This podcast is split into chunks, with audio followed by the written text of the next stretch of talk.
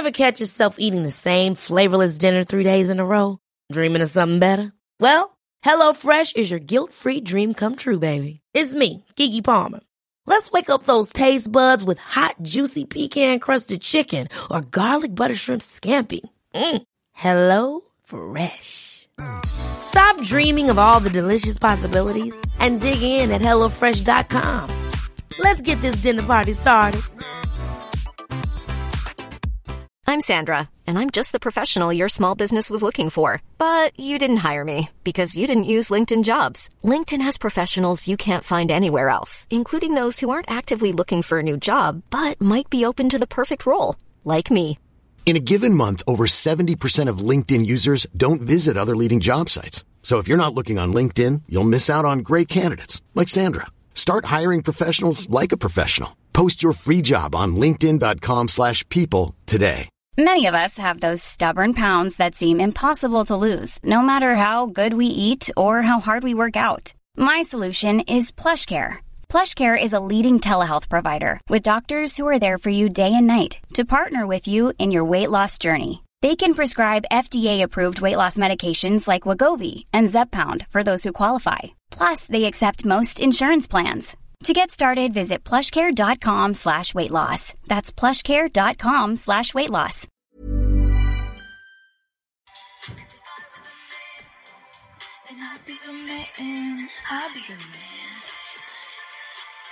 Ouais, c'est cool. C'est si vrai. Elle, elle défoncerait encore plus tout, tu vois. Ouais. J'adore cette phrase aussi. I be just like Leo in Saint Elle a le tac là, Leonardo DiCaprio. voilà. Elle est cool. Ah, elle est géniale. Elle est vraiment cool cette fille. Et du coup, c'est c'est quand t'as suivi un peu tout ça, toutes ces chansons genre Karma, Vision Cheat et tout ça, c'est son nouvel album, la Midnight. Tu te dis, Ouais. tu vois, t'es heureuse pour elle. Ouais, je ça te parle et en même temps, t'es heureuse pour elle. Ouais, je comprends. Voilà, je comprends. Je vais arrêter. On pourrait faire un podcast sur mon obsession sur Taylor Swift. On pourrait se voir une troisième sur un troisième podcast. Troisième podcast sur. euh, on parle que de Taylor. Peut-être que tu devrais à lancer un podcast Sur Taylor Swift? Sur Taylor Euh, Swift. non.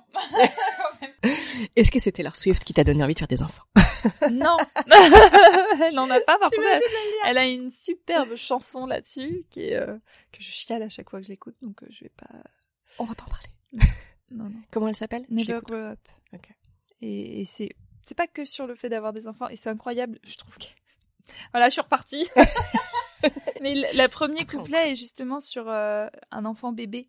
Et je trouve qu'elle décrit hyper bien le truc alors qu'elle a jamais ouf. Alors j'attends qu'un jour elle soit maman pour qu'elle parle justement de ce qui t'arrive quand t'es maman. Là, je pense que je pense qu'on perdra. Mais ça se trouve, et on sait si elle en veut, si elle en veut pas? Je sais pas. Non, je pense. Je sais pas si elle s'est déjà exprimée là-dessus. Il me semble que oui. Ouais. Mais bon, je vais pas, je vais pas lui euh, donner des mots que, que sans être sûre, donc euh, je sais pas.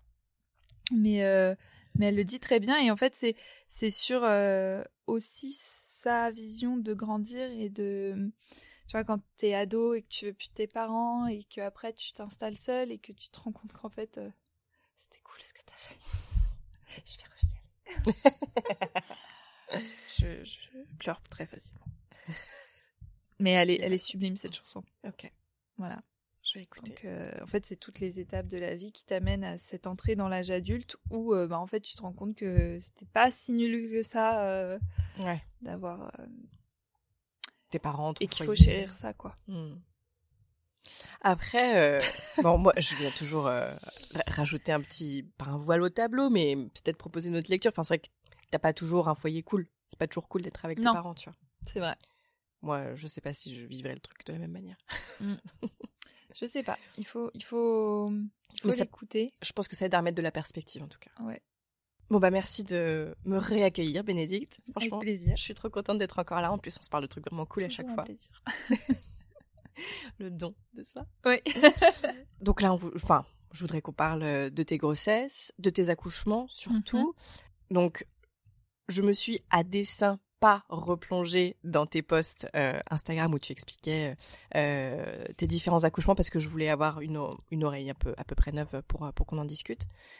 Euh, Est-ce que tu peux peut-être me refaire un peu la, la genèse de comment est-ce que tu envisageais la maternité, comment est-ce que tu envisageais l'accouchement, ce, Mhm. ce vrai acte en tant que voilà euh, que truc un peu euh, transforma très transformateur et qui peut être vécu de plein de manières différentes. Comment t'abordais ça avant d'avoir des enfants? Alors, euh, déjà, j'ai toujours voulu en avoir. Donc ça, c'est, je crois, important de le, de le dire. Je, ça m'est pas tombé dessus euh, du jour au lendemain. Ou Mhm. tiens, ça y est, j'ai envie. Je, je- plus, plus petite que je me souvienne, je me voyais avec des, enfants. Après, c'est vrai que, euh, je crois, comme toute femme, euh, quand, ça tombe dessus, tu te dis ah, ok, c'est ça en vrai. Donc euh, non, je, ma première grossesse, j'ai abordé la grossesse et l'accouchement de manière hyper détendue, mais genre j'étais j'étais sereine. Bon, j'ai été très malade, mais même ça c'était pas trop grave. J'ai pas trop trop kiffé la grossesse, mais je me disais c'est pas grave, c'est un état passager et puis euh, la finalité est quand même plutôt cool. Donc euh, j'ai pas euh, j'ai pas mal vécu d'être malade quoi. Pourtant j'ai perdu 5 kilos. Mais euh, c- c'était dans ma tête, c'était euh, ça va passer. Donc euh, j'étais pas, euh, tu vois, c'était pas une maladie, c'était euh, un état passager qui t'amène un enfant. Donc euh, voilà. Et puis euh, par contre l'accouchement, mais j'étais mais à mille à mille années lumière de du vrai truc quoi. Enfin je, je dans ma tête et je pense que c'est dicté un peu par la société et par le fait qu'il y a un énorme tabou autour de, de tout ça. J'allais là-bas comme si on me retirait l'appendicite, quoi. Genre, c'était, Ouais. tu m'anesthésies, tu, tu, tu fais sortir le, le bébé, puis je récupère mon bébé, je suis contente, quoi. Il Hmm. Je voyais pas ça comme, quel- comme un acte en lui-même euh, dont j'étais euh, déjà maître, enfin maîtresse de, de, de la situation, que je contrôlais moi. Euh, Ouais, c'était vraiment un truc... euh, endormez-moi, sortez-le et puis Ouais. donnez-le-moi. Il y avait il y avait pas ce rapport à c'est mon corps qui fait ça quand même. euh, Je j'avais pas cette dimension du tout. Après, je l'ai pas mal vécu parce que j'avais pas forcément envie pendant ma première grossesse, en tout cas, de, de me renseigner, de j'avais fait les cours de préparation, euh, ça m'allait bien ce qu'on me disait. Je me disais ok, ben voilà, après j'aurai la péri. euh, je, je n'imaginais pas une seule seconde de pas prendre de péri. euh, Enfin, dans ma tête, c'était le truc normal, quoi. Je, Ouais. je, je m'imaginais même pas que je pouvais pas l'avoir, en fait. Ouais. Parce qu'il y a des femmes à qui ça arrive, qui veulent absolument une péri et qui finalement n'ont pas du tout le temps. Euh, dans ma tête, ça pouvait pas m'arriver. Mm. Et je, je trouve que c'est un truc très, très euh, révélateur de comment on est éduqué à la grossesse et au fait de devenir mère. Il n'y a pas de transmission, en fait. Et du coup, dans, dans, dans ta tête, tu te dis, euh, ouais, moi, ça sera différent un peu, tu vois. Même quand les femmes essaient de te transmettre, euh, et je pense que nos générations, enfin notre génération va changer ça avec euh, nos filles, mais actuellement, quand j'avais des copines ou des trucs comme ça, ou même quand j'en parle à des copines, je trouve qu'on est face un peu à des murs, tant c'est fort et ancré ce truc de se dire que euh, grossesse et accouchement, euh, ça se passe comme dans les films américains où euh, genre la grossesse c'est euh, ah, je vais vomir une fois le matin et puis le lendemain je fais de la peinture avec une salopette quoi. Enfin, Ouais, c'est clair. et je prépare la chambre de mon enfant. Enfin, non mais c'est- très cliché, mais C'est ce qu'on nous montre. c'est ce qu'on nous montre et c'est dans ça qu'on est à notre première grossesse. Enfin, à part quelques femmes qui vont aller se renseigner, qui vont, je trouve que encore aujourd'hui l'énorme majorité est comme ça. Et quand tu as eu des enfants, que tu t'es renseigné et que tu as changé ton regard sur tout ça et que tu essayes de transmettre à tes copines, t'as, t'as un... Elles te disent oui, oui, d'un air un peu... euh, Et j'ai certainement dû le faire aussi pour des copines, tu vois. J'ai certainement dû euh, dire oui, je sais pas, t'as l'impression que ça t'arrivera pas à toi. Et donc dans ma première grossesse, j'étais vraiment dans cet esprit-là de, euh, de pff, tout va bien se passer, machin. Après bon, j'ai eu un accouchement extrêmement euh, cool. Ouais. Euh, il s'est pas du tout mal passé. on m'a retiré mon appendice. C'était J'ai rien senti. je n'ai pas. Ouais, j'ai. Alors, mais j'ai rien senti. Bon, après, ça a été très long. Quelque part, la péri est arrivée à un moment où j'étais épuisée, mais vraiment épuisée, parce que ça faisait presque. En fait, ça a commencé le vendredi soir à 17h et j'ai accouché le dimanche à 16h, euh, 16h30, quoi. T'as été déclenché ou c'était naturel Non, c'était naturel. Ça Mais j'ai fait des allers-retours à la maternité parce que ça s'est arrêté dans la nuit du. Il m'avait même mis euh, le bracelet, il m'avait mis un cathéter, tout le monde pensait que c'était lancé, et en fait, euh, tout s'est arrêté, et du coup, bon, ils m'ont dit, bah, retournez chez vous, enfin, j'ai fait plein d'allers-retours, j'ai pas dormi, je savais pas trop ce qui m'arrivait, étant donné que je m'étais pas du tout renseignée. Et euh, quand je suis arrivée, j'étais épuisée, je savais même pas si j'accouchais ou pas. D'ailleurs, j'ai dit à la sage-femme qui, qui, en fait, je devais faire un monito parce que j'avais, c'était le lendemain de ma DPA, donc de ma date prévue d'accouchement. Donc tu sais, tu fais des monitos tous les jours. Je suis allée à 9h, j'étais pliée en deux.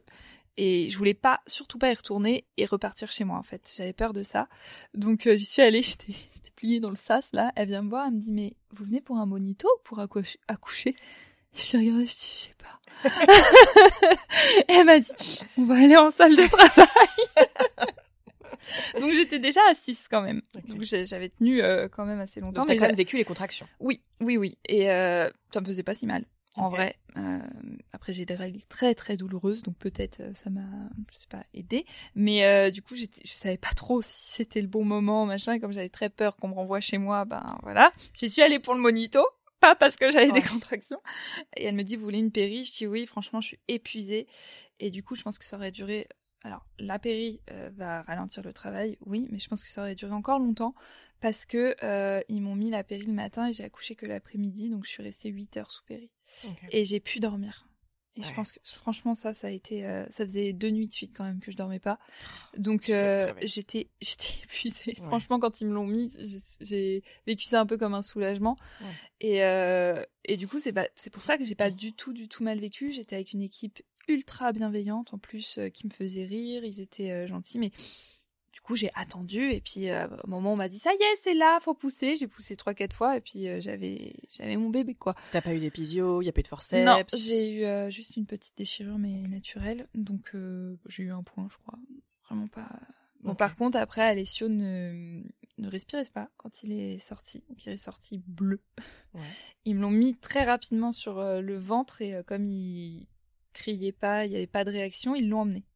Et euh, je me suis retrouvée toute seule, où j'ai dit à Romain, suis-le. Ils ont dit à Romain, vous venez pas avec nous? Donc Romain s'est trouvé aéré dans le couloir euh, sans trop savoir où aller. Et en fait, ça, ça a duré 7 minutes. Euh, moi, j'ai eu l'impression que ça euh, deux heures et demie. Mais ils me l'ont ramené et j'avais mon gynéco qui est exceptionnel, qui est resté avec moi de A à Z et qui m'a tout expliqué pendant que il a même un peu engueulé une une c'est pas enfin c'est une assistante je sais plus comment ça s'appelle euh, c'est pas des sages-femmes tu sais c'est celle qui je sais plus le nom exact mais comme en fait il m'expliquait que je devais avoir le regard un peu vitreux à un moment il a dit bon euh, s'il vous plaît allez prendre des nouvelles du bébé euh, vous voyez bien que cette femme elle est inquiète. Donc la dame elle y allait elle il respire ils arrivent machin donc tu vois il a euh, pris euh, un peu euh, ton parti. souvent les, les gynécos sont pas forcément humains. Ouais et puis tu sais ils sont ils sont tellement habitués que bah, ils vont faire leur truc. Donc il était en train de me recoudre et en même temps il me parlait il me regardait dans les yeux tu vois il, il prenait le temps de mmh. m'expliquer ce qui se passait. Donc c'est pour ça vraiment j'ai pas de mauvais vécu. Euh, et puis même quand ils m'ont ramené mon bébé, il, est, il a fait le tour de la table. Il est venu me mettre la main sur l'épaule pour me dire félicitations, euh, tout s'est bien passé. Euh, on est désolé. il s'est excusé au nom de l'équipe alors que c'était pas lui qui avait emmené le bébé. il dit on est désolé de faire ça dans la précipitation, mais dans ces cas-là, bon le, bébé passe avant tout et et du coup ce fait d'être aussi bien accompagné fait que voilà j'ai pas de mauvais souvenirs ou mmh je me suis dit, bon, c'est des choses qui arrivent, quoi. Je suis contente quand même qu'ils aient réanimé un peu. Enfin, ils ont aspiré euh, parce qu'il était hyper encombré et ça bloquait les, les, voies respiratoires, en gros. C'est ça, c'était mon premier accouchement et c'était euh, un bon souvenir, tu vois. J'ai pas, j'ai très bien vécu ce, ce, premier accouchement. Cool. Et pourtant, j'ai quand même fait le choix de changer de A à Z mon, mon deuxième accouchement. Et donc, ça a été quoi ton cheminement? Alors en fait, tout est. Enfin, ça vient un peu d'Instagram parce que ben c'est un accès quand même assez énorme. Alors, il faut suivre les bons comptes et il faut toujours remettre en question ce qu'on lit, etc. Mais c'est un accès à, l'information et à l'éducation sur ces sujets qui est quand même euh, ultra riche mmh. et euh, ultra important aussi parce que je me suis rendu compte après que tu vois, dans les maternités, quand tu fais le parcours classique de la préparation à l'accouchement, on te prépare à la péri.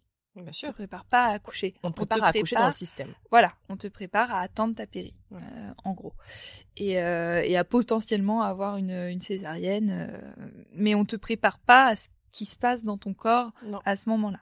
Donc j'ai j'ai commencé en fait après avoir eu Alessio à m'intéresser au sujet parce que bah, j'étais devenue maman forcément. Donc je, je suivais des comptes comme ça, sans forcément avoir euh, l'intention d'eux, mais juste pour me renseigner.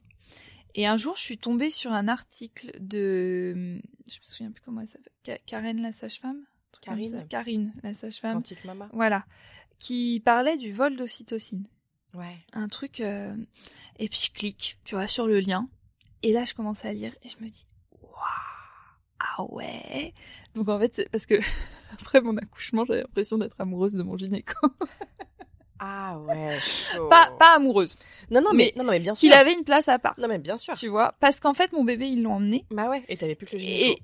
Ra- Romain est parti Mm. il y avait plus personne et j'avais mon gynéco qui me regardait dans les yeux tu vois et euh, et je m'étais dit euh, bon je suis pas amoureuse de lui mais euh, Non non. il a été tellement bienveillant que c'est pour ça tu vois Et c'est ça qui ressort encore aujourd'hui, tu vois, quand tu m'en parles à l'instant. C'est euh, mon gynéco a été hyper sympa. Oui, et après, tout, bon, euh. euh, j'ai plus ce sentiment. Je, je l'ai trouvé très bienveillant quand même, parce Ouais. que comparé à ce qui est actuellement l'état de la gynécologie en France, il a quand même très bien réagi, mais pas de là à ce que moi j'ai une espèce d'attachement qui se crée, tu vois. euh, Je ressens plus, plus du tout, du tout ça aujourd'hui, mais ça a duré quelques semaines après mon accouchement. Et donc je lis ce truc de vol d'ocytocine où je me reconnais dans ce qu'elle écrit. euh, je, vous- je vous invite du coup à vraiment lire cet article. Limite, j'essaierai de te le retrouver pour Ah, que tu le mettes en lien. Ouais. Où en fait elle décrit toutes ces femmes qui ressentent un attachement sincère pour la sage-femme ou la personne qu'elles vont voir euh, bah, finalement avant leur bébé. Parce que dans le système, on euh, on donne pas cette place à la mère et l'enfant. Donc je lis ça, je me dis waouh, mais de ouf, c'est exactement ça que j'ai vécu quoi. Et euh, et je me dis ouais donc cet attachement, heureusement il se crée autrement parce que j'ai pas eu de, tu vois moi j'ai pas connu ce truc de d'avoir du mal à m'attacher à mes bébés. Euh, ça a été instantané euh, les deux et, et du coup heureusement il y a d'autres systèmes qui se mettent en place entre la mère et l'enfant pour créer cet attachement mais tout de même ce premier shoot qui est hormonal et donc pour mettre dans le contexte, en gros, quand on accouche, on a un très haut taux d'ocytocine qui est l'hormone de l'attachement chez l'humain et qui est normalement euh, ce shoot d'ocytocine vient pour s'attacher à son bébé et donc la mère ne va pas abandonner son bébé. C'est euh, mammifères, ils sont faits comme ça. Et, euh, et du coup, bah, chez les êtres humains, souvent, ce shoot d'ocytocine est volé par la personne entre guillemets volée. En fait, il- ce moment hormonal qui intense, tu le passes pas avec ton bébé, tu le passes avec le corps médical en gros. Et du coup, bah j'ai je, j'ai j'ai lu ça et je me suis dit waouh, bah alors attends, euh, comment faire pour que ça m'arrive pas une deuxième fois? Ça, c'est parti de là en fait. C'est vraiment parti de, de lire cet article et me dire qu'est-ce qui a fait que euh, on m'enlève mon bébé en fait, qui que j'ai pas ce moment de de- d'osmose.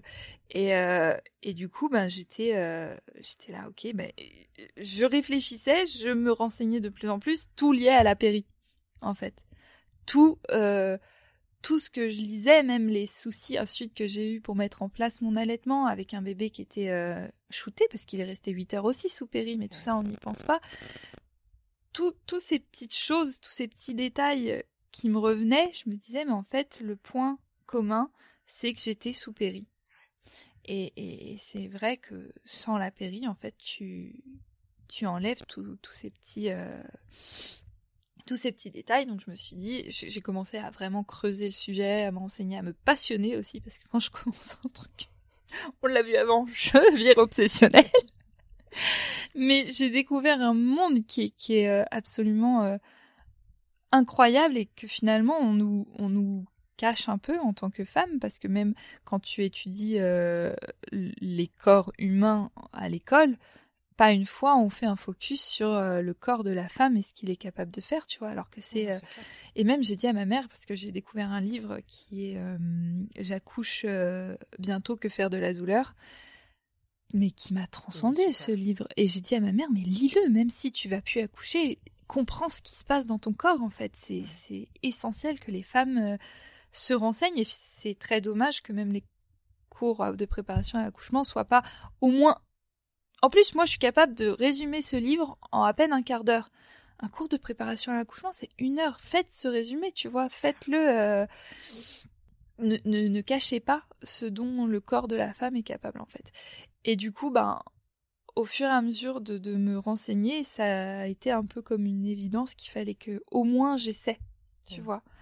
Que, que je mette toutes les chances de mon côté pour pas qu'on m'enlève mon bébé, pour pas que... euh, Même si, en plus, je l'ai pas si mal vécu que ça, tu vois. Ouais, bien sûr. C'est juste que j'ai réalisé, parce que j'avais vécu le, la chose, que, euh, bah, en fait, il y avait plus que euh, ce qu'on m'avait toujours dit qui était caché derrière, et, et j'avais envie de, de savoir et de me dire, ben, ouais, euh, j'aimerais bien tenter, en fait. Mm. J'aimerais bien... Parce que souvent, dans, dans ces histoires-là de premier accouchement sous péri, deuxième accouchement sans péri, t'as toujours une histoire un petit peu euh, de trauma Tout à fait. de trauma de ton accouchement. Oui.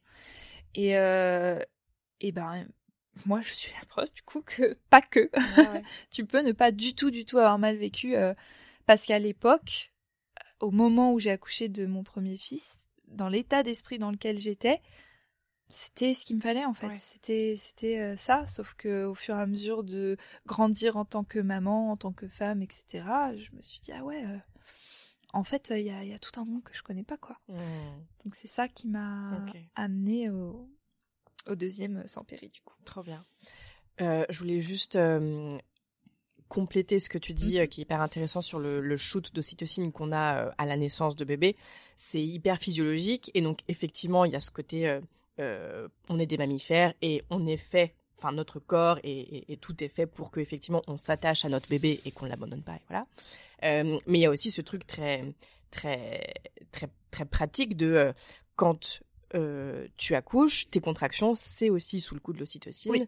Et ben effectivement, t'es pleine d'ocytocine quand t'accouches parce que c'est l'ocytocine qui fait que ton utérus va se contracter.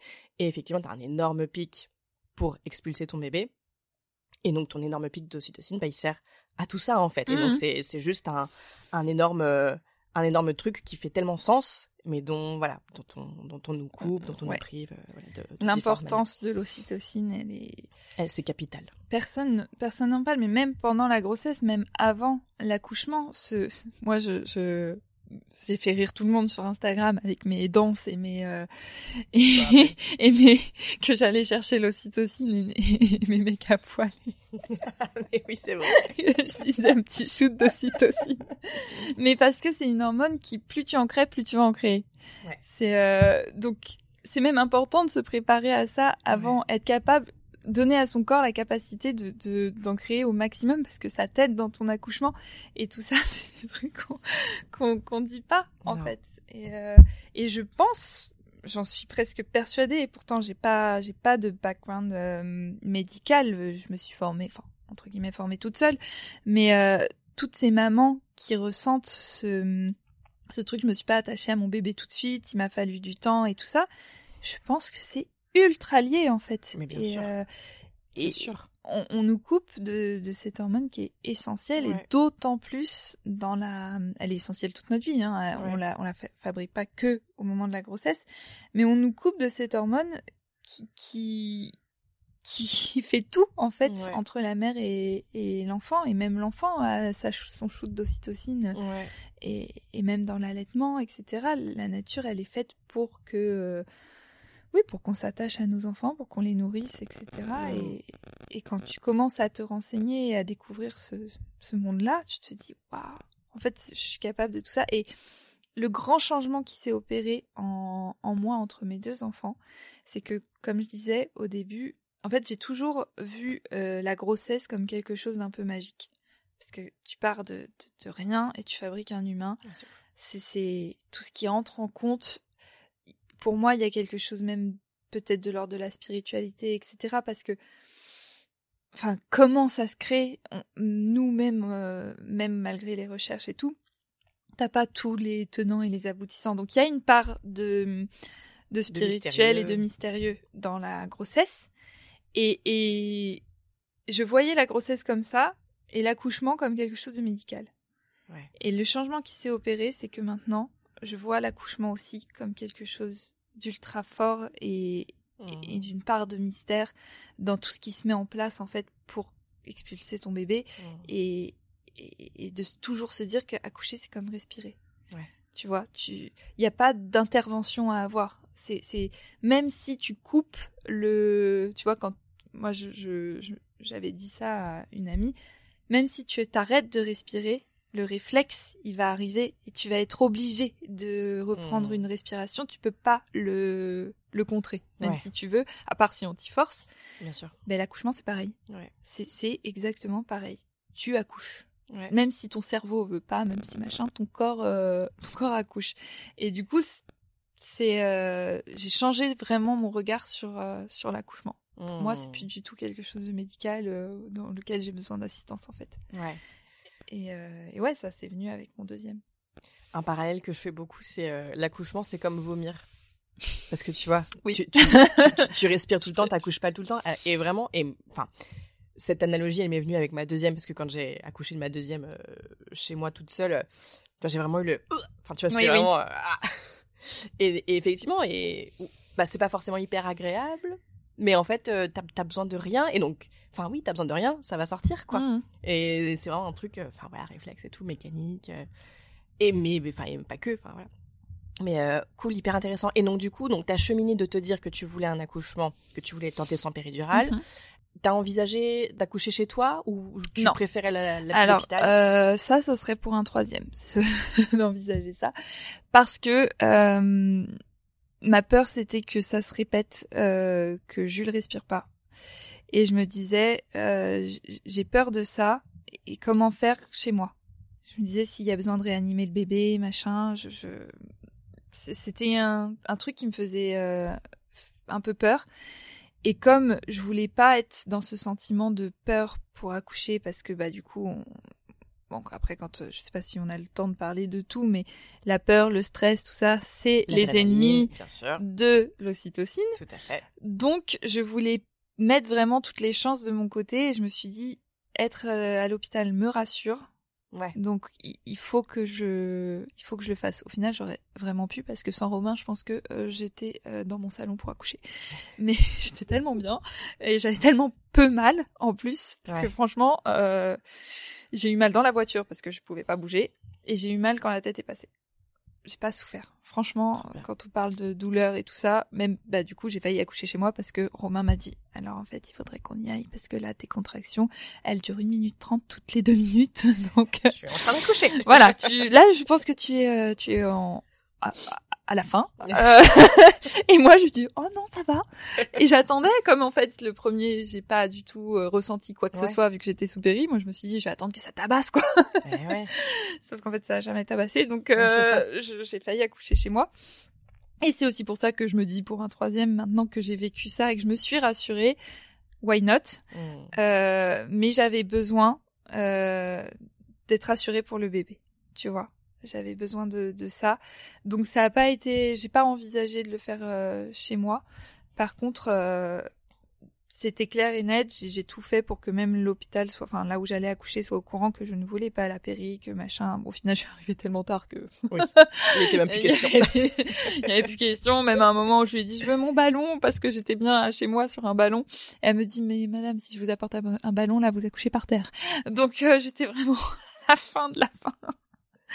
donc, euh, donc non, c'était, c'était pas un, c'était, c'était pas un, un souhait d'accoucher euh, chez moi Ouais, pour, ok. le- pour euh, Jules. Par contre, mon cheminement continue, tu vois, parce que pour un troisième, je vais vraiment l'envisager. Mm. Alors, je, je suis pas encore dans les recherches, dans me renseigner, dans machin, parce que ce serait plus trouver la bonne personne pour pour m'accompagner dans ce dans ce ce truc-là. Mais c'est un truc que j'ai en tête. Je me dis pendant si grossesse, si troisième grossesse, je je commencerai à vraiment euh, me pencher sur la question. Et euh, tu pourrais nous donner des détails de ton deuxième accouchement? Ça a duré combien de temps? Oui, oui, oui. La bah, position Comment tu gérais tes contractions? Euh, Très bien. Alors, euh, avec ton bah, ballon? en fait, tout, tout, euh, ça s'est extrêmement bien passé parce que j'étais extrêmement bien préparée, Ouais. en fait. Et Romain aussi. Et j'ai envie d'insister Oh. sur l'importance de euh, préparer le papa aussi, de l'investir dans la préparation, qui sache les étapes d'un accouchement, qui sache euh, aussi reconnaître où vous en êtes pour pas paniquer, pour euh, bah aussi comme Romain. J'ai pas eu besoin de Romain du tout. Moi, j'ai accouché vraiment toute seule. Il y a des femmes qui ont vraiment besoin de la présence. Moi, j'avais même pas envie qu'il me touche. En fait, j'étais bien, j'étais dans une bulle, mais c'était ultra important quand même pour moi qu'il soit là, qu'il soit à côté de moi, Mm. qu'il soit à ce qui se passe. Voilà. Qui garde l'espace. C'est ça, c'était le protecteur de ma bulle. Mm. Et il y a même un moment où je l'ai engueulé parce que Je pense il avait pas réalisé que ça avait commencé, j'étais trop bien en fait. Mm. Non, parce qu'il continuait à travailler. Et il était sur son ordi, pas loin de moi, hein, mais il était sur son ordi. Je lui dis, t'es sérieux là? Je lui dis, je suis en train d'accoucher. Il me dit, bah oui, mais euh... je lui dis, je suis vraiment là, je suis, je suis dans le, dans le truc. Il y a des contractions. Est-ce que tu, et le pire, c'est qu'il gérait parce que il, en sait bien les contractions. C'est juste que comme en fait, j'avais pas besoin, mais j'avais besoin qu'il soit, tu vois, quand même investi Ouais. et qui soit en train de peut-être ranger la maison, machin, préparé. Et lui il était en train de travailler. Et ça, ça m'a mise en colère. Je l'ai engueulé. Bon, après, il a, il a fait, ok, d'accord, hop, je, je range. Et puis, euh, je lui dis, y a pas mieux à faire? T'as, t'as peut-être, je sais pas, moi, on va partir à, je sais pas, préparer la voiture, machin, enfin. Donc, il a commencé à s'activer. Et, du coup, j'étais, euh, j'étais, j'étais bien. Mais, euh, mais tu vois, il y a, eu aucun moment de, de panique, il est resté serein. Et tout ça, c'était aussi important pour moi parce que dans l'accouchement, il y a des moments où on peut, nous, euh, se mettre à paniquer quand il n'y a pas la péri, c'est la phase euh, Ouais, de désespérance. Euh, ce serait peut-être intéressant qu'on résume vite fait. Donc, ouais, voilà. Dans l'accouchement, il y a plusieurs phases, dont une qui s'appelle la phase de désespérance, qui est un moment où on a un pic d'adrénaline, euh, qui est l'hormone de la peur et de Du stress. le- du stress, mais qui est essentiel en fait pour faire contracter euh, les muscles. Aucun humain, euh, les hommes peuvent pas atteindre ce pic-là. Les femmes peuvent seulement pendant l'accouchement de, de bah, des- pour expulser le bébé. Et c'est tes muscles qui vont se servir de ton adrénaline pour se contracter assez fort pour que le bébé sorte. Sauf que comme c'est une hormone qui va avec en général la peur et la panique, etc., ça peut faire vriller certaines femmes. Euh, certaines femmes veulent se couper le ventre, certaines autres veulent rentrer chez elles, euh, veulent arrêter d'accoucher tout simplement. Tu ou- peux penser que tu es en train de mourir, c'est très. ou d'autres dire euh, je vais mourir, je, vais mourir. c'est le moment où je Mm. vais mourir. Et il y a des hommes du coup qui vont paniquer devant leur femme qui. euh, Moi j'ai engueulé, euh, j'ai engueulé tout le monde à ce moment-là. Je, je me suis pas dit je vais mourir, mais on est en train de monter euh, dans le service de maternité. Il y a un monsieur, le pauvre, qui est passé à ce moment-là, qui me dit vous avez besoin d'aide? J'ai l'air d'avoir besoin. d'aide. Qu'est-ce que tu veux faire, toi, du con? T'es en train de passer dans un parking. il était très gentil, mais il s'est pris un peu de. de- Et puis, si je répétais en boucle pourquoi on fait ça, je disais à Romain, Mm. mais, mais quelle idée, quelle idée de faire des gosses. De toute façon, je ne veux plus jamais en faire. Euh, voilà, j'étais un peu. euh, Donc, ça a été. Mais Romain m'a dit oui, oui, mon amour. il, il a reconnu en fait ce passage et même à, à la toute fin, on, on- beaucoup de femmes crient pendant l'accouchement, mais pas de douleur. Et moi, c'est ça aussi qui m'a étonnée, c'est que je me suis même étonnée moi-même à être en train de crier et je me suis dit mais qui crie comme ça? Bah. Et après, je me suis dit ah c'est moi. Et ça m'a fait penser, tu sais, au, au cri pendant les, les matchs de tennis. Mm. L'effort musculaire Ouais. est tellement intense Ouais. que ça sort en fait. Ouais. Mais c'est pas un cri où tu te fais mal pendant un match de tennis, ils, ils ne souffrent pas. Non. C'est juste qu'ils font ah parce que il y, a- il y a, il y a un effort Ouais. qui est accompagné tellement gros Mm. qu'il y a un cri qui sort. Et ça m'a fait penser à ça en fait, parce que je me suis même pas rendu compte au début que c'était mon cri. Et pareil, Romain, il est resté ultra serein, il me tenait la main et il y a même une sage-femme qui lui a dit vous inquiétez pas monsieur il dit non mais je suis pas inquiet hein, euh, genre Quoi bon bah elle, elle gère là hein, franchement donc c'était euh, ultra important euh, pour moi voilà que que Romain soit Et comment comment il s'est formé dedans alors avec moi en regardant la en regardant la la hum, préparation de justement de Quantique Mama. Quantique Mama, qui n'est pas suffisante, je trouve, pour les femmes. Euh, et encore que tout dépend de la femme que tu es, mais qui n'aurait pas été suffisante pour moi, mais qui est largement euh, suffisante pour préparer un papa euh, qui n'a pas forcément besoin de comprendre ce qui se passe à l'intérieur de la femme, tu vois. Enfin, à ce moment-là, c'est pas, c'est bien s'il le fait, hein, mais Romain, moi, c'était surtout moi ce qui m'a, ce qui a tout changé, c'est vraiment le livre de Maïti Trelone. Euh, que j'avais dit à Romain de lire, il a lu deux trois pages. Bon, après j'ai pas insisté. J'avais fait des cornes sur certains trucs, mais je voyais que ça, il se sentait pas forcément hyper concerné euh, par certains passages. Et ce que je lui en voudrais pas ni rien, parce qu'il y a des femmes qui vont en vouloir à leur euh, mari de pas se sentir concerné, mais ils accoucheront jamais en fait. Donc bon, qu'ils soient concernés par ce qui nous arrive, oui. Qui se forment, oui mais qu'ils aillent dans absolument tous les détails, je suis pas sûre que ce soit hyper hyper nécessaire. Donc il a regardé toutes les vidéos par contre de quand il m'a avec moi. Euh, on a on en a parlé. Euh, moi je lui ai dit ce que j'attendais aussi de lui parce qu'il peut pas le deviner.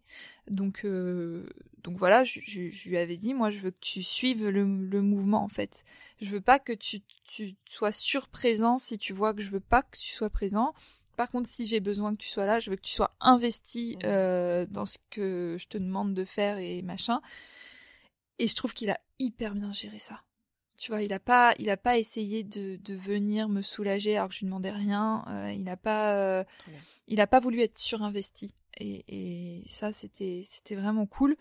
mais, mais en gros, il, il était capable de reconnaître les moments où j'en étais et de pas paniquer.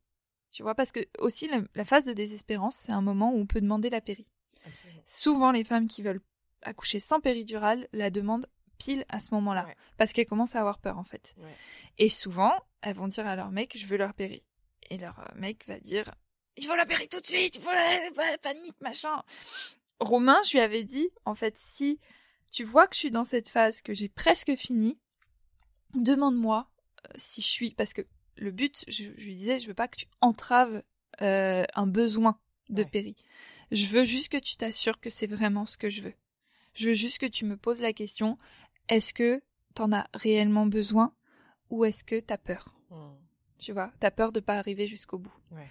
Euh, et, et, du coup, je, pense que cet échange, il est ultra important parce que après, par contre, c'est lui qui fait le relais avec l'équipe médicale. Enfin, pour moi en tout cas. Hein. C'est pour ça que je trouve que même si c'est pas un conjoint, parce qu'il y a des femmes qui vont accoucher seules, c'est ultra important que la personne qui vous accompagne sache tout ça et soit formée, soit pas là en tant que spectateur en fait. et, euh, et du coup, euh, bon moi ça n'a pas, ça ne s'est pas posé cette question de péri ou pas péri parce que j'y suis allée tellement tard que voilà. Mais je savais que si l'équipe venait pour insister à donner une péri ou machin, Romain aurait été mon rempart. Donc j'avais pas besoin d'y penser. Tu vois, ça c'était un truc qui était hors de hors de, ma tête et du coup euh, je suis arrivée à cet accouchement mais dans un état de sérénité euh, absolue, tu vois. Enfin c'était euh, vraiment le, le donc en fait ça a été très vite pour Jules et je pense que j'étais tellement bien qu'il n'y a rien qui a entravé mes contractions en fait. Donc ça, c'est, mmh. ça a été euh, vraiment euh, très vite. Je suis restée mobile, j'ai, je me suis écoutée, j'avais pas de, de frein en fait. Et je pense que c'est aussi grâce à ma préparation où euh, j'ai su, tu vois, il y a eu un moment, je me, je me souviens très bien, juste avant que Jules sorte, quand la poussée arrive, j'ai cru que j'allais me faire caca dessus parce que ça ressemble à une poussée de, de, quand tu vas à la selle. Et, euh, et il s'est passé un truc dans mon cerveau où, où je me suis dit, non, en fait, là, parce que les femmes retiennent, par peur de... Et je me suis dit, mais en fait, non, j'ai même pas envie de d'aller à la selle, là. J'accouche. Hmm. Donc il faut que je laisse mon corps faire. Et, et je me dis, si j'avais pas eu cette préparation de, de savoir à quoi m'attendre, de savoir que cette euh, poussée ressemblait à celle quand tu vas à la selle et que tu as très envie d'aller à la selle, j'aurais pu me bloquer. Et c'est un truc qui peut bloquer les femmes, tu vois. Et en fait, je me suis dit, ok, cerveau, tu, tu fermes ta gueule.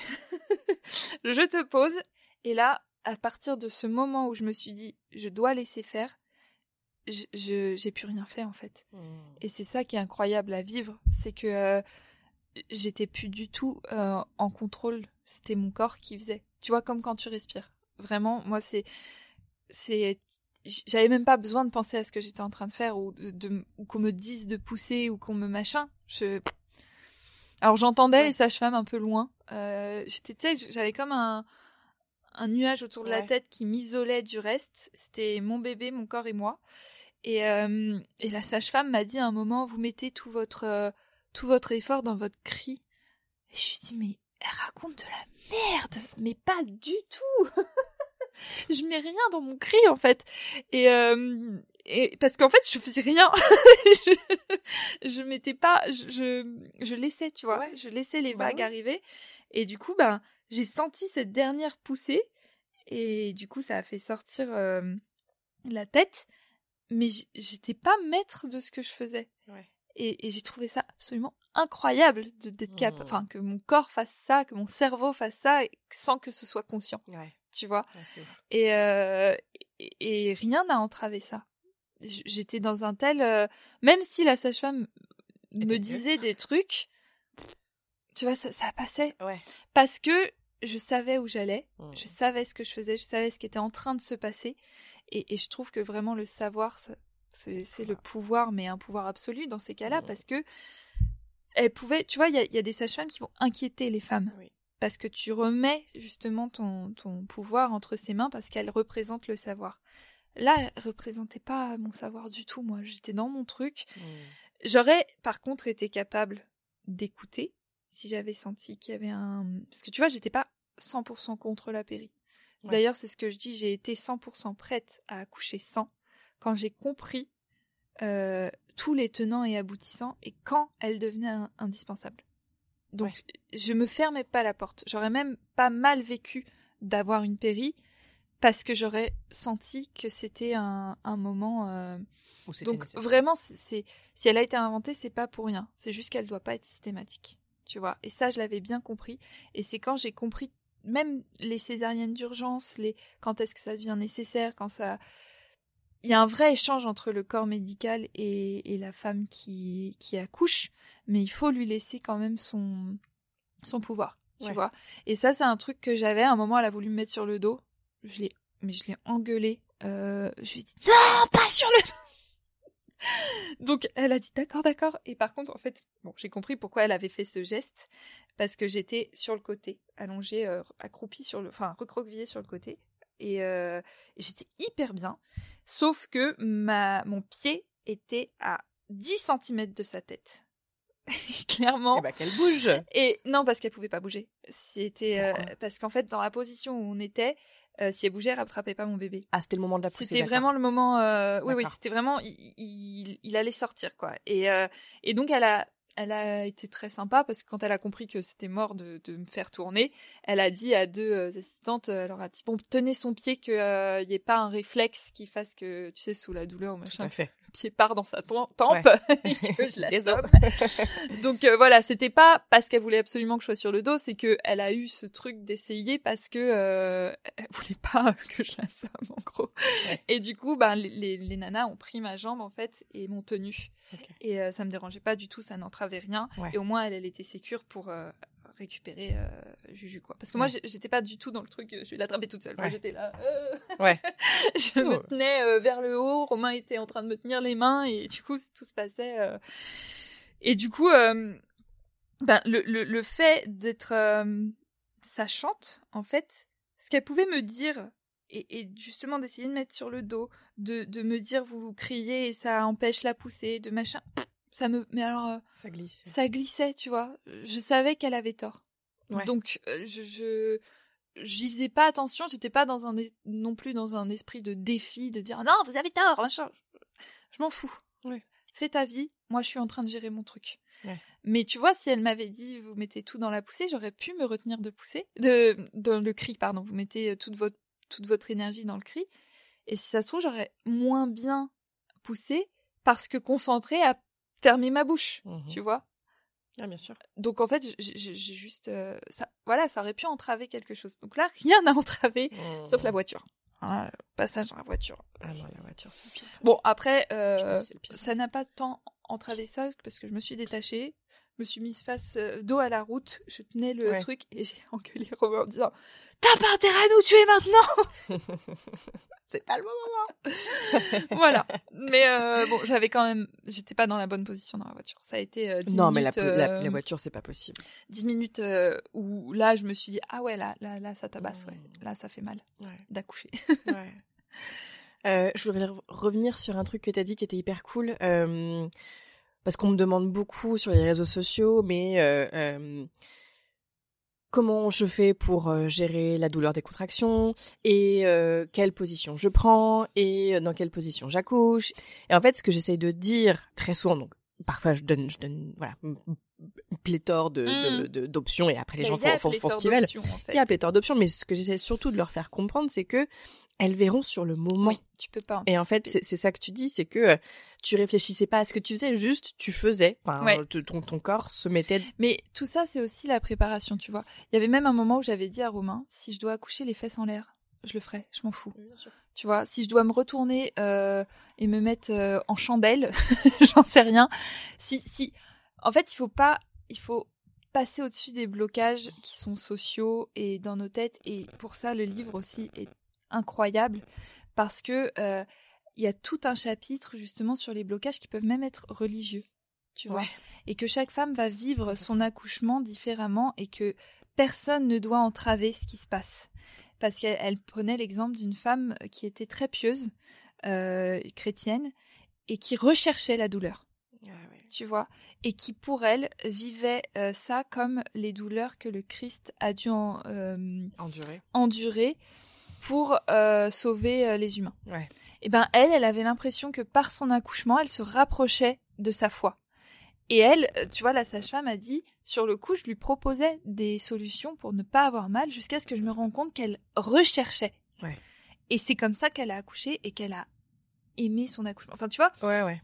donc il, il faut passer outre tout ce qu'il faudrait faire parce que t'as lu dans un livre qu'il fallait accoucher euh, à quatre pattes ou machin et suivre en fait son, son instinct. Tout ça, ça devient ultra instinctif en fait. Mm.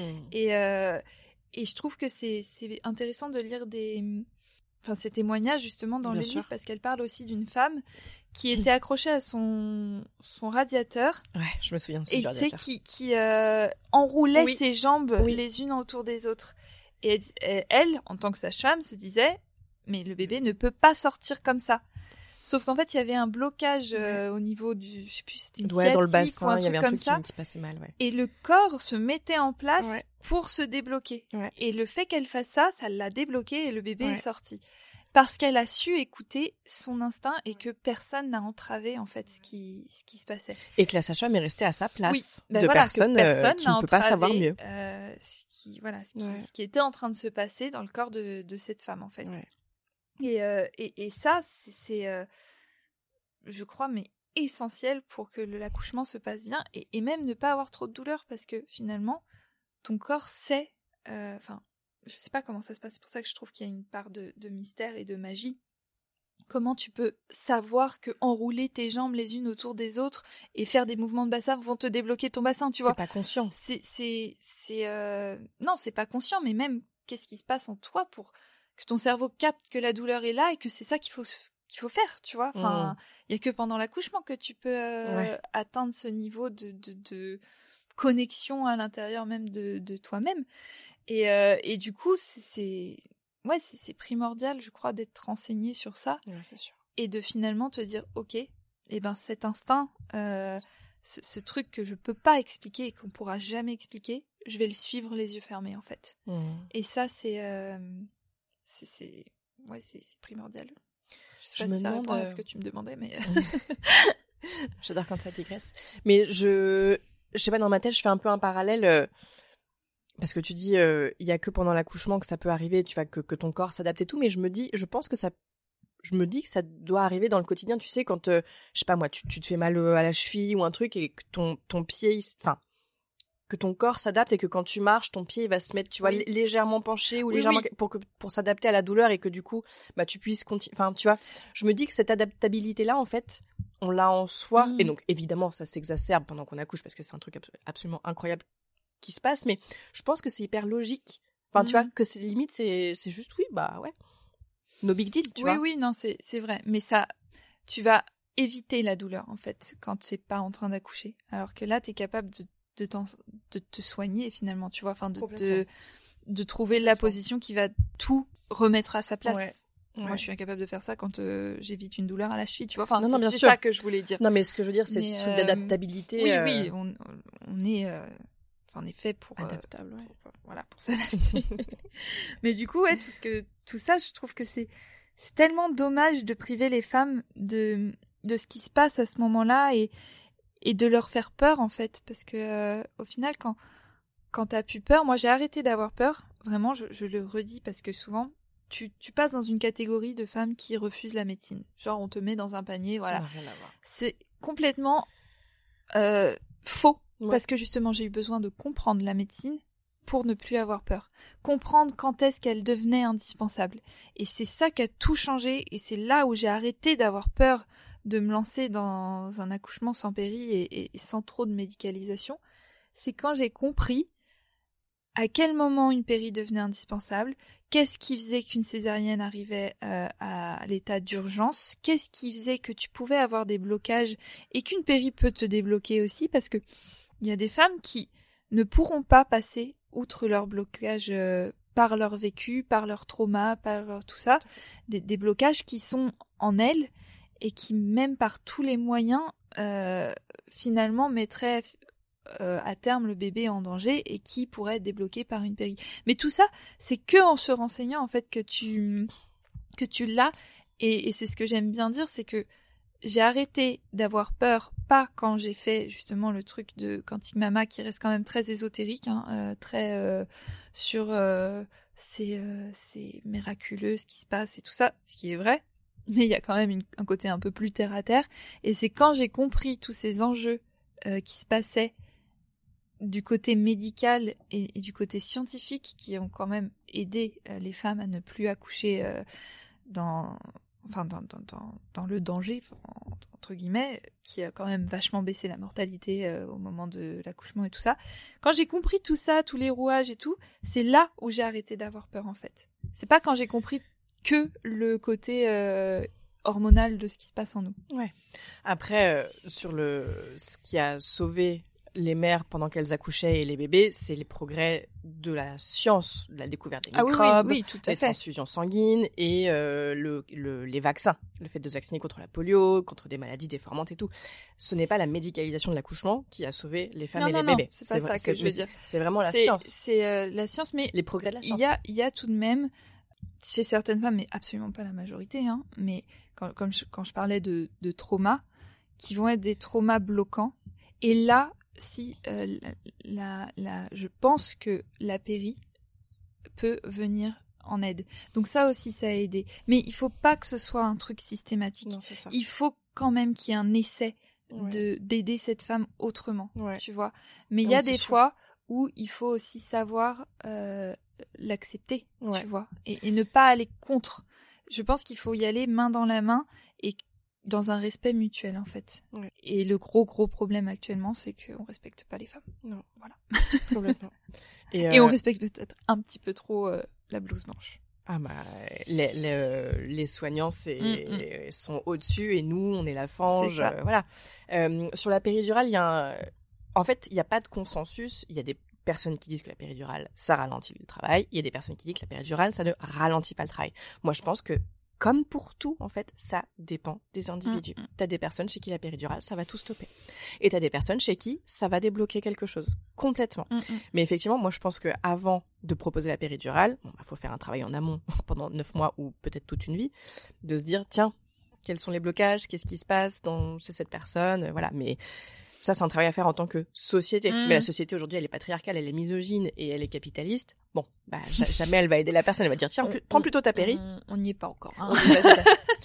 Et euh, sur euh, sur euh, les césariennes d'urgence qui sont parfois nécessaires et la médecine, enfin voilà, c'est c'est bien qu'il puisse y avoir des césariennes. J'ai besoin de rajouter que hyper souvent il y a des césariennes d'urgence parce qu'il y a eu ah médicalisation. oui oui tout à fait, oui. Et, et on pourrait éviter, je pense, 70% des césariennes.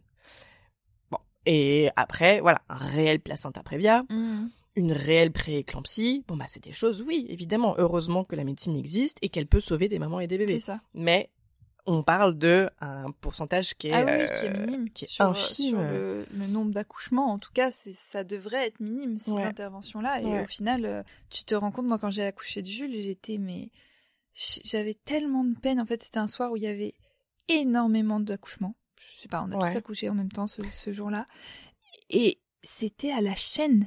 Les, les césariennes, c'était pas des césariennes d'urgence. On, on faisait croire, je pense, ça aux mamans, mais elles passaient. En fait, j'étais la salle en face de la salle de césarienne. Une se finissait, une commençait. Il y a, il y a dû en avoir cette nuit-là au moins 15 femmes qui Ah. sont passées en césarienne. Je pense pas que ces 15 accouchements Mais non. nécessitaient une césarienne en urgence, tu vois. Et, et ça, ça, ça me.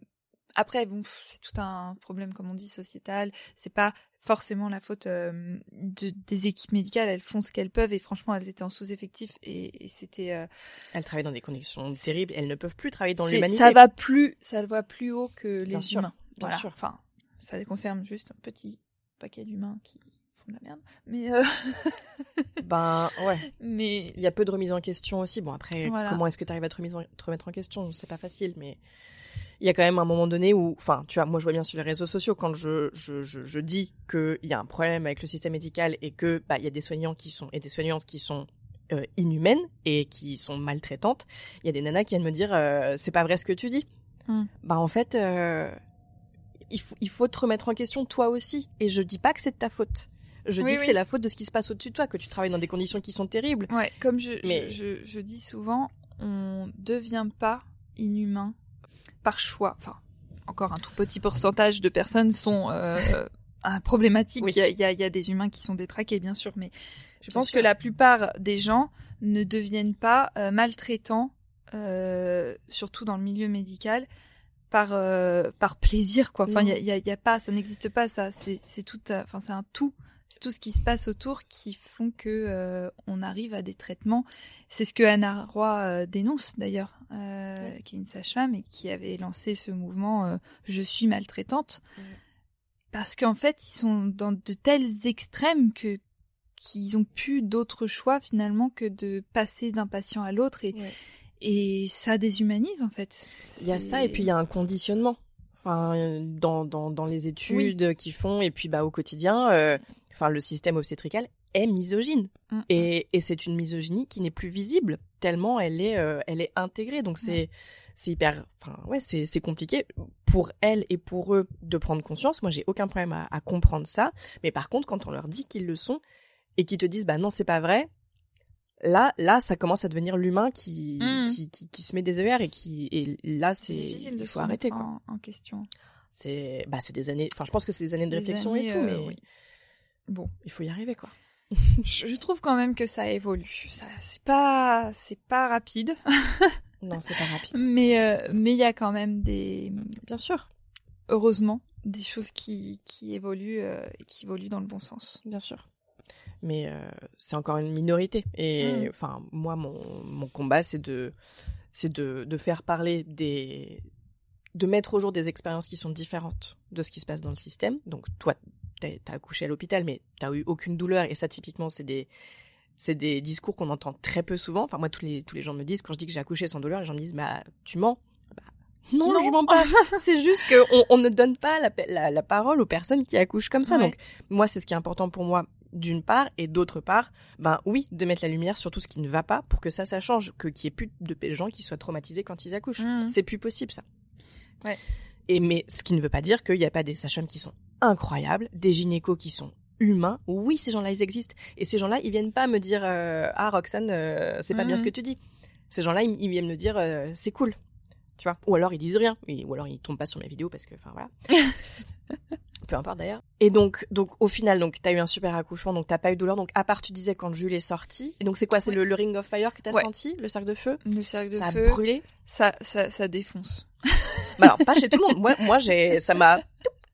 D'accord. Bah moi, euh, Toi, bon après, peut-être parce qu'ils sont, ils sont gros mes bébés, mais euh, par contre c'était très drôle parce que ça a duré pff, même pas une seconde en fait. Hein. Ouais. Et ça m'a fait comme une grosse gerçure. Tu sais comme comme les, les vraiment les lèvres euh, de la bouche quand tu les ouvres en grand quand c'est l'hiver. Tu sais Mm. que Ouais. ça m'a fait penser à ça en dix fois plus Oui. intense, tu vois. Mais et ça n'a tellement pas duré qu'au final c'est arrivé comme c'est fini Ouais. Très vite. Et je me demande si euh, des fois ça t'arrive pas et t'oublies, tu vois? Ah ouais. Euh, moi, c'est juste parce que j'ai eu l'image que parce que je, je me souviens plus de cette douleur. Heureusement, le corps oublie la douleur, mais je, je me souviens bien d'avoir pensé à ça au moment où c'est où c'est Mhm. arrivé en fait. Et euh, après, elle m'a dit bon alors il y a le corps qui va passer. J'ai rien senti. Et alors c'était trop drôle au placenta. Elle me dit bon alors là c'est le moment du placenta. Vous allez peut-être avoir encore un petit peu mal. Courage madame machin. Et après donc j'attends. Elle me dit bon bah il est sorti. D'accord, très bien. Bon, bah, je l'ai pas senti. Bah. Donc, euh, c'est aussi un truc qu'on qu'on te dit, On ça, ça fait mal le placenta quand il sort sans péri, machin. Ah bon? J'étais là, ah, bon, bah, euh, ok, Ouais, je trouve que non, ça va. souvent on parle pas du placenta, soit de toute façon c'est tellement médicalisé. Enfin, il y a, y a des hôpitaux dans lesquels c'est protocolaire. Tu auras une Oui. injection d'ocytocine de synthèse, point. Et bon, euh, c'est évidemment très discutable et pas, pas normal. Mais oui, euh, moi j'ai eu des contractions qui étaient là douloureuses pour sortir mon placenta parce que bah, j'étais allongée sur mon lit avec mon bébé, Mhm. que j'avais plus de bébé à sortir et donc là c'était chiant quoi. Non, mais moi, j'ai même pas eu de contraction, en fait. Enfin, Eh, c'est drôle. elles, ont pas été, euh, elles ont été, j'ai dû avoir des contractions, mais Ouais, tu les as totalement pas... indolores, tu Ouais. vois. Enfin, elle m'a dit, ça y est, il est sorti. Très Ah. bien. Bon, bah, d'accord, bah, très bien, bah, je suis contente. Euh, je- Passons à autre chose. Et donc là t'as pas eu de vol d'ocytocine, t'étais avec ton bébé. Euh, alors, ils l'ont repris parce qu'il y avait le méconium euh, qui, ouais, il a fait. Ouais. Mais ça a duré. euh, pff, ça a duré quoi Même pas une minute. Mais donc quoi, ils ont vu qu'il y avait du méconium quand, t'es- quand, il, est quand sorti, il est sorti, et ils ont voulu il faire des vérifications, c'est ça Avec le, le méconium, et comme il y a des risques d'in- d'infection, ils aspirent, au moins dans les narines. Ils ont... Mais ça a duré. Mais finalement, ça m'a pas euh, du tout dérangé parce que je pense que j'aurais demandé qu'on le donne à Romain. J'ai eu besoin d'atterrir. Ouais. Tu vois, j'ai mais ça m'a pas fait de vol d'ocytocine parce que je regardais vraiment au-dessus et j'étais euh, mais j'étais dans un une espèce Hmm. de c'est fini, je- il faut deux secondes. Ouais. Laissez-moi, tu vois, laissez-moi deux secondes que je, que je revienne à la surface de ce qui vient d'arriver en fait. Mm. Et j'ai une copine aussi qui a eu ça et elle, elle a, ils ont voulu lui donner le- son bébé, ils ont insisté et ils ont pas trop compris pourquoi euh, c'est le papa qui. Mais ça dure deux minutes, hein. Et du coup, le papa a pris le bébé et euh, et il lui a et pareil, il était hyper renseigné aussi. Et euh, c'est des amis qui sont un petit peu dans le même euh, truc, enfin Dans le mood. voilà, dans le même mood que nous. Et il leur a dit, il a dit, laissez ma femme respirer. Et il a pris sa fille en fait. hmm, Et, euh, et après, il est allé à côté d'elle et il a attendu qu'elle soit, euh, Qu'elle atterrisse. voilà, qu'elle atterrisse. Et moi, du coup, je, je me souviens que j'étais allongée sur le dos. à faire, Ah, ah, je sais même pas pourquoi j'avais ça. Et à un moment, je- pareil, je me suis dit, mais pourquoi j'ai mis comme ça? Genre, tu sais, comme quand t'as fini 10 kilomètres Ouais. et que t'es ah. et du coup j'ai voilà j'ai j'ai atterri et euh, et c'est ça a coïncidé au moment où il me ramenait mon bébé donc je l'ai pris et après bon pff, il me parlait il y a un moment elle m'a dit je vais vous recoudre parce que pareil petite déchirure je dis ok bah faites j'étais avec euh, avec Jules et il y avait plus rien qui comptait quoi Il pesait Donc, combien euh, du coup, Jules? Euh, 3 kilos 800 quelque chose Ok. Ouais. Cool. et elle est sur 4 kilos 120 je fais des je fais des monstres tu vois Bon bébé. ouais beau petit gigot Ouais, très bien. Euh, je voulais juste euh, revenir sur un truc euh, que tu disais et, et, euh, par rapport à, au fait qu'il faille donc il a fallu toi aspirer tes deux bébés. On nous conditionne à, à penser qu'il y a que le système qui peut aspirer les bébés, Mm. alors qu'en vérité, je, notamment la Laurine que j'ai interviewée pour le podcast dans l'épisode qui est sorti la semaine dernière, mercredi dernier, euh, elle explique ça que euh, sa petite, euh, elle a, tu vois, elle est née puis elle avait le, tu vois, c'était c'était rauque donc elle respirait mais c'était c'était rauque et donc elle a elle a elle a mis sa bouche, donc là je mime autour du nez et de la bouche de sa petite, elle a aspiré et elle a recraché Elle a fait ça une fois ou deux fois. Et euh, et il y a une vidéo qui a énormément tourné sur euh, sur Insta euh, là les deux trois dernières semaines où on voit cette cette mère qui qui vient d'accoucher et on voit son petit qui est tout floppy, tout bleu, enfin bleu c'est ça peut être complètement normal, tout floppy, tout pas bien, enfin pas tout pas bien, mais juste voilà le bébé n'est pas encore arrivé à lui, ne respire pas encore. On entend le père qui dit regarde il respire pas, il est pas là et tout et, la mère dit oui oui, elle le frotte elle, et elle aspire de la même manière, elle met la, la bouche autour du, du nez et de la bouche du, du bébé. Aspire, crache, aspire, crache. Et effectivement, elle, elle frotte un peu le, le, le- le dos du bébé et, et, tu vois, quelques Mhm. secondes se passent et le bébé et puis crie et puis tu vois et euh, enfin d'ailleurs je, je fais un, un grand une grande inspiration un peu un peu dramatique mais ça se trouve c'était c'était même pas comme ça je l'ai plus exactement en tête mais ce que ce que je veux dire c'est que donc là c'est c'est deux deux exemples qui sont très frais dans ma tête mais on nous fait croire que on a besoin de prendre le bébé pour pour aspirer le bébé parce qu'il y a du méconium ou parce que je sais pas quoi, on est toutes capables d'aspirer ce qu'il y a Mhm. dans le nez de nos bébés, tu vois. Et donc ça et euh, tu disais pour euh, pour Alessio, euh, je pense que j'aurais tellement tellement flippé, mais donc que ton petit qui qui est arrivé qui ne respirait pas pas tout de suite. Euh, on m'a envoyé hier en plus ou avant-hier une vidéo sur laquelle enfin, que je n'avais pas vue, mais je me demande si elle a été publiée récemment ou pas. Je ne sais pas. Bref, est-ce que tu connais The Free Birth Society? Donc c'est deux nanas qui ont monté ça. Donc il y a un podcast, il y a un compte Instagram et euh, et euh, je crois que et elles font, font des programmes aussi, des formations, etc. Pour les personnes qui veulent accoucher toutes seules, donc euh, enfantement Mhm. libre. Et en, en- enfin moi je trouve que c'est bien de les suivre même si t'as pas envie de d'enfanter par toi-même toute seule parce que bah c'est un puits de savoir absolument incroyable. Et donc il y a euh, elle a donc une des deux fondatrices qui s'appelle Emily a partagé la vidéo de la de la naissance de son deuxième je crois et c'est fou, on, on, on voit que son bébé, il est, euh, il est inanimé, il naît inanimé, enfin, comme énormément de bébés en fait, hein, qui ne respire pas tout de suite, qui prend pas sa, sa- sa respiration, qui ne crie pas, et puis qui, qui est pas, qui est pas tonique, tu vois, il est, il est Mhm. pas encore, il est pas encore arrivé. Et donc, euh, tu vois qu'elle est complètement, euh, oui, tout va bien, oui, oui. Puis tu vois, tu, un peu comme tu disais, ah, elle atterrit, enfin, ah. Et euh, oui, son bébé est là, puis je sais pas, son mec il doit lui dire euh, est-ce que ça va, machin. Il dit oui, mais oui, ça va, oh là là. Un peu, mais oui, oh, qu'est-ce qu'il y a, qu'est-ce qu'il y a. Et euh, mais je sais pas, les minutes sont longues. Mhm. Les minutes sont longues, le bébé ne respire pas. Elle dit oui, oui, oh là là. Et donc elle lui parle, elle, elle, elle le frotte un peu, mais tu vois, il y a pas de Ah, je le, je le frotte parce qu'il faut qu'il qu'il respire. Pas du tout, c'est juste oui, oui, bah oui, ah, ça y est, t'es là, mon bébé, t'as besoin d'un peu de temps. Enfin, donc elle le dit en anglais. T'as besoin d'un peu de temps pour arriver, machin, machin. Les minutes sont longues, et puis bah t'as un moment donné où, enfin tu vois, il a un petit, il y a un petit auquel dit ah ça y est, t'arrives et tout. Et donc, tu vois, et- évidemment, il finit par euh, respirer et euh, je sais plus si, je crois pas qu'elle lui aspire euh, les, les voies respiratoires pour le coup, mais juste ça, ça aussi, tu vois, on nous dit que euh, un bébé qui respire pas tout de suite, c'est dramatique, Mhm. c'est grave. La présence du méconium, c'est dramatique, c'est grave. Euh, le risque infectieux, oui, mais le risque infectieux, quand tu regardes les les, les études et tout ça, et surtout les les, les études des études, ça, ça te dit bien que le risque d'infection, il est, tu vois, il est infinité, Minime, ouais. infinitésimal, tu vois. Donc oui, il existe, et quand il y a une présence de méconium, on veut une, une, une surveillance accrue, faire attention, qu'est-ce qui se passe, est-ce qu'il y a une, je sais pas moi, des signes infectieux qui se développent, une fièvre, peu importe. Mais effectivement, on nous fait croire, on nous conditionne à penser que tous ces trucs-là, on a besoin de la médecine, alors que non, on le fait pas aujourd'hui parce qu'on est civilisé. Mais euh, ton, ton bébé, il a de la morve dans le nez. euh, Oui. moi, j'ai envie de lui aspirer. Mais tu prends un mouche bébé, tu lui aspires, ben, tu vois. Moi, j'ai pas, j'ai pas trop envie. hein, mais euh, J'avoue, j'ai un truc avec les, avec les, les sécrétions. tout ce euh, qui est crotte de nez, tout ça là. non. Non, Non, mais mais, euh, chacun, chacun fait, chacun comme il voit- veut. voilà, chacun voit midi à sa sa Mais effectivement, de se dire, euh, et dans ce moment de, de, de totale animalité qui n'est pas, euh, là, ma, il est euh, midi, ma fille a le nez qui coule, je préfère lui la moucher avec son, Mhm. avec un mouchoir évidemment, mais, mais demain j'accouche et mon, t'es dans un, dans un état transformé, Oui, t'es, oui. t'es pas toi-même, t'es pas consciente, t'es pas, t'es, t'es dans un, une autre réalité. Et on est toutes capables d'aspirer ce qui, ce qu'il y a dans le nez Oui. de nos, et les voies respiratoires de, de nos, en- de nos enfants.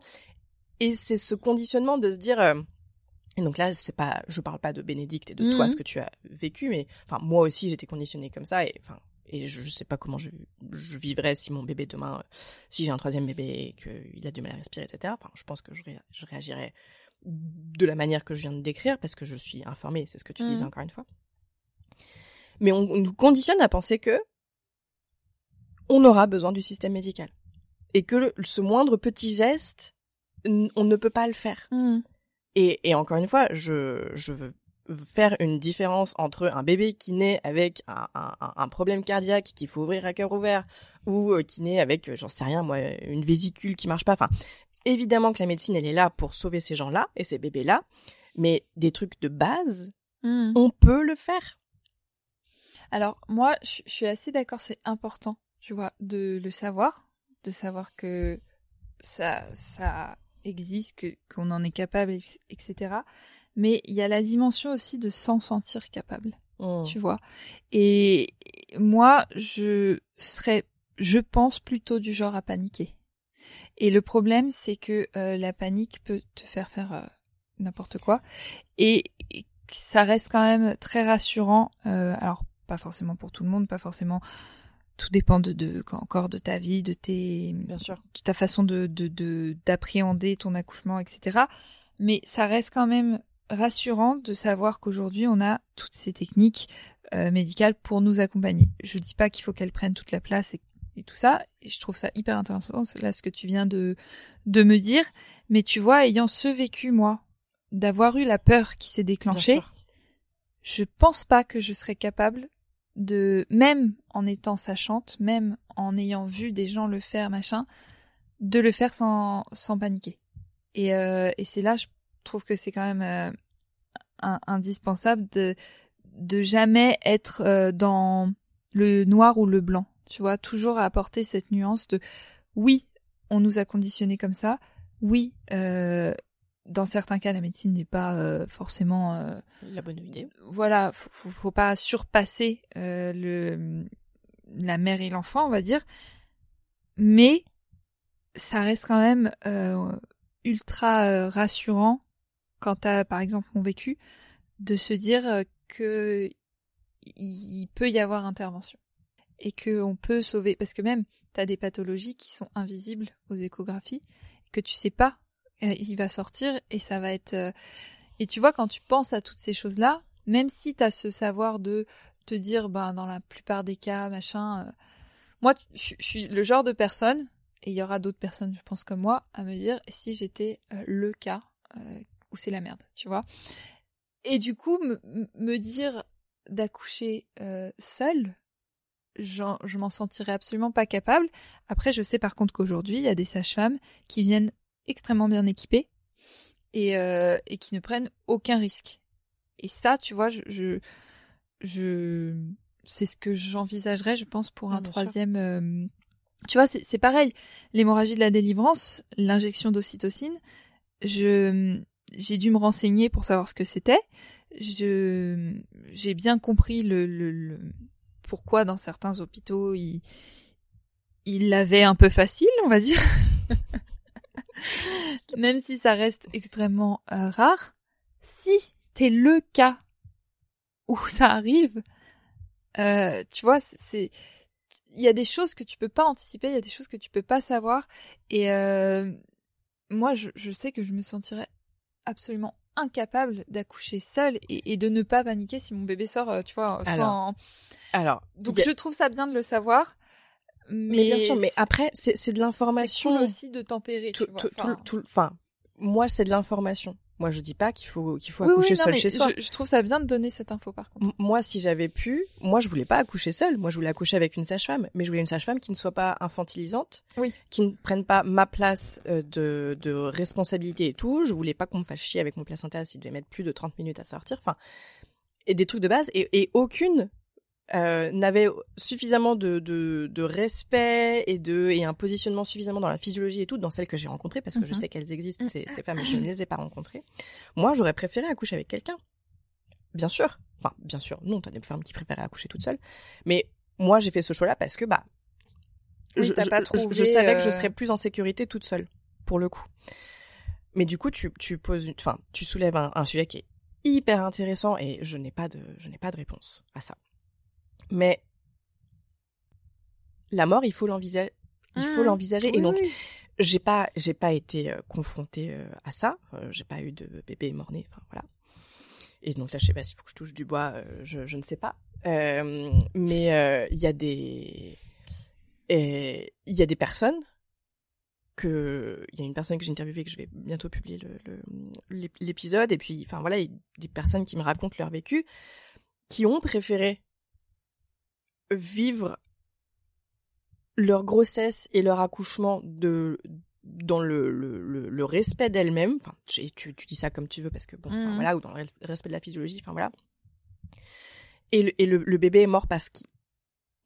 Enfin, tu vois, et après elles mettent les mots qu'elles veulent parce, parce que ça devait être comme ça, tu vois. Mmh. Et en fait, elle. Donc, je pense notamment à Marie, euh, que, que je, mets, je mettrai bientôt sur le podcast. Et elle, elle dit, mais en fait, euh, ça a été dévastateur, mais je referai, je rien différemment, en fait parce que euh, je serais pas la même mère pour mes pour mes deux enfants aujourd'hui si j'avais pas vécu ça. Mm. Je et puis oui, j'ai préféré vivre ce traumatisme-là plutôt qu'un traumatisme où on m'infantilise et on me charcute et on me et on et on me prend mon bébé et enfin et enfin tu vois et tu peux pas savoir ce qui se passerait ou quoi et et moi je je je, je n'ai pas de, je n'ai pas d'avis mm. euh, mais je pense que euh, chaque personne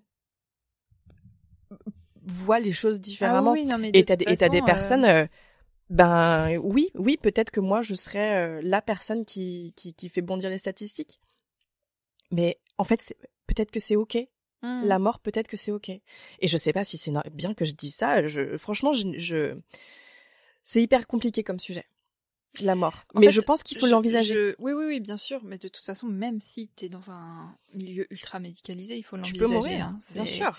C'est pas. Mais on l'envisage pas en vérité. c'est pas vrai. Hein on l'envisage pas, c'est pas vrai. On te. Non, on, fait tout, on, charcute. pour te, pour, pour te la, pour te le faire oublier, mais ça fait partie euh, intégrante du, du processus en fait. Mais je, je pense que ce qui est intéressant de tout ce qu'on s'est dit et de, de, de ben, en général, c'est de jamais oublier que la dualité euh, mère-enfant, elle est totalement unique et elle sera à jamais unique et que il faut, enfin, ce qui est hyper important, c'est qu'on ait ces informations en fait, qu'on sache que ça existe, qu'on sache que euh, voilà, on peut aspirer soi-même son bébé, qu'on sache que on peut faire sans péridurale sans avoir mal, que euh, on, peut aussi, oui, bah voilà, euh, mourir dans le processus de l'accouchement, qu'on soit et euh, chez soi et à la maison et à l'hôpital, mais le savoir en fait. Et ensuite, toi, en tant que individu, en tant que mère, tu vas prendre les choix qui vont te te correspondre au mieux, tu vois, parce que tu n'as pas le même vécu, tu n'as pas euh, la même euh, éducation non plus, tu viens pas du même milieu.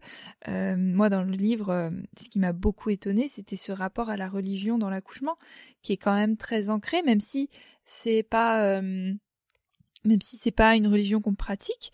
On va avoir des, des, des ancrages, des blocages qui vont être liés à voilà à nos à nos religions. Et une femme chrétienne n'accouchera pas pareil qu'une femme musulmane ou qu'une femme euh, juive ou, euh, bouddhiste ou athée. Enfin voilà, c'est c'est euh, et même athée, je pense que tu as quand même une culture qui vient de la religion dont tu es issu et qui va jouer dans tout ça. Donc je pense que ce qu'il faut retenir de, de tout notre échange, c'est prenez les informations, euh, devenez sachante dans ce processus mmh. et ensuite choisissez la mère que vous voulez être euh, dans votre accouchement, mais même après, en fait, en ayant ces, ces clés en main, en fait. Mmh. Parce qu'après, oui, bien sûr, il va y avoir des millions de façons d'accoucher, euh, comme il y a des millions de mamans et de bébés, et ce sera pas la même en fonction de vos enfants, même si vous êtes la même mère, il y aura pas la même chose qui se mettra en place à ce moment-là. Et, en fait, ben, faites-le avec les ressources nécessaires. Je pense mmh. que c'est surtout ça qu'il faut qu'il faut retenir et que euh, et qu'on dit jamais en fait. complètement. Voilà, point final. c'est clair, ça pourrait trop être le mot de la fin. J'ai une question que je pose toujours en, dernier quand même. Est-ce qu'il y a un sujet que j'ai pas abordé? Est-ce qu'il y a une question que je t'ai pas posée? Est-ce qu'il y a quelque chose que tu aurais voulu dire? Mmh. Avant qu'on coupe Peut-être l'après, l'après accouchement dont on n'a pas parlé, qui va être différent, je trouve, quand ça a été médicalisé ou, euh, ou, ou, pas. Et je trouve que avoir des enfants, ça transcende, vraiment. euh, en tant que, que personne. Mais le faire sans péri, ça t'apporte une, une sorte de confiance en tes capacités euh, de, de, de femme, de mère, de, pouvoir le faire. Moi, je, je lis ça beaucoup avec mes allaitements parce que Alessio, j'ai eu très mal. Bon, j'avais vraiment aucun savoir non plus. Hein. J'ai arrêté après, après trois semaines. Pareil, je, je vis pas dans le regret. Moi, je, je me dis les décisions que j'ai prises au moment où je les ai prises, c'était les meilleures que je pouvais prendre pour moi, en fait, pour moi et mon bébé à ce moment-là. Donc, il n'y a pas de, de, de regret ou de culpabilité, etc. Mais Jules, j'ai eu bien plus mal. J'ai été, j'ai eu une candidose pendant quatre mois. Je me rappelle. Ça a été l'enfer quand j'y repense. Ouais, c'est clair. Mais pas une fois, je me suis dit que j'étais pas capable, en fait. Mm. Tu vois et, et, et vraiment, je pense que c'est lié à ce vécu de d'enfanter, en fait, vraiment. Et, euh, et ça change ton postpartum, ça change énormément de choses sur la manière dont tu dont tu te vois, en fait. T'as as une espèce de fierté qui arrive quand t'as réussi à... En fait, quand t'as senti l'enfantement, euh, qui, qui est, je trouve, euh, complètement différente de... Et j'irais jusqu'à dire pas forcément sentir l'enfantement, mais quand t'as été actrice. De A à Z de ton enfantement, parce que tu vas avoir des femmes qui vont pas aller jusqu'au bout sans péri, parce qu'il va y avoir des choses qui vont être, euh, comme tu disais tout à l'heure, euh, des choses qui vont être irrémédiables et que tu vas devoir avoir une césarienne en urgence ou euh, un énorme blocage qui est dû à un trauma. Et, et ça fait pas de toi une femme qui n'a pas réussi à accoucher, tu vois. C'est c'est juste que le fait d'être actrice de A à Z, de savoir ce qui se passe, de savoir pourquoi on t'a fait cette euh, cette césarienne et qu'il y avait une réelle urgence en fait. Je, je pense que sur ta capacité à te faire confiance en tant que mère, c'est euh, enfin ça, ça change tout en fait. En tant que mère et même en tant qu'individu. Oui. Même en tant que ta place dans la société, enfin. C'est vrai.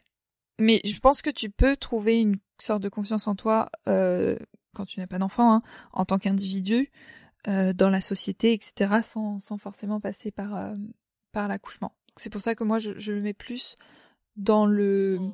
dans le fait de se faire confiance en tant que mère avec ses enfants et de pas remettre en question euh, ce que tu sens parce qu'on te dit que, Mm. tu vois Ouais, je je, je, trouve que ça que ça, ça change ta façon de faire et de voir euh, ta maternité. Mm. Voilà. Complètement. Trop bien. Deuxième point final. C'est clair. Merci Bénédicte. Bah, avec plaisir. C'était très chouette, oui. Imagine the softest sheets you've ever felt. Now imagine them getting even softer over time. That's what you'll feel with Bowl and Branch's organic cotton sheets. In a recent customer survey, 96% replied that Bowl and Branch sheets get softer with every wash. Start getting your best night's sleep in these sheets that get softer and softer for years to come. Try their sheets with a 30-night guarantee. Plus, get 15% off your first order at bowlandbranch.com. Code BUTTERY. Exclusions apply. See site for details. Hi, I'm Daniel, founder of Pretty Litter. Did you know cats tend to hide symptoms of sickness and pain? I learned this the hard way after losing my cat, Gingy. So I created Pretty Litter, a health monitoring litter that helps detect early signs of illness by changing colors, saving you money and potentially your cat's life. Pretty Litter is veterinarian developed, and it's the easiest way to keep tabs on your fur baby's health right at home. Go to prettylitter.com and use code ACAST for 20% off your first order and a free cat toy. Terms and conditions apply. See site for details. Imagine the softest sheets you've ever felt. Now imagine them getting even softer over time. That's what you'll feel with Bowl and Branch's organic cotton sheets. In a recent customer survey, 96% replied that Bowl and Branch sheets get softer with every wash. Start getting your best night's sleep in these sheets that get softer and softer for years to come. Try their sheets with a 30-night guarantee. Plus, get 15% off your first order at bowlandbranch.com. Code BUTTERY. Exclusions apply. See site for details.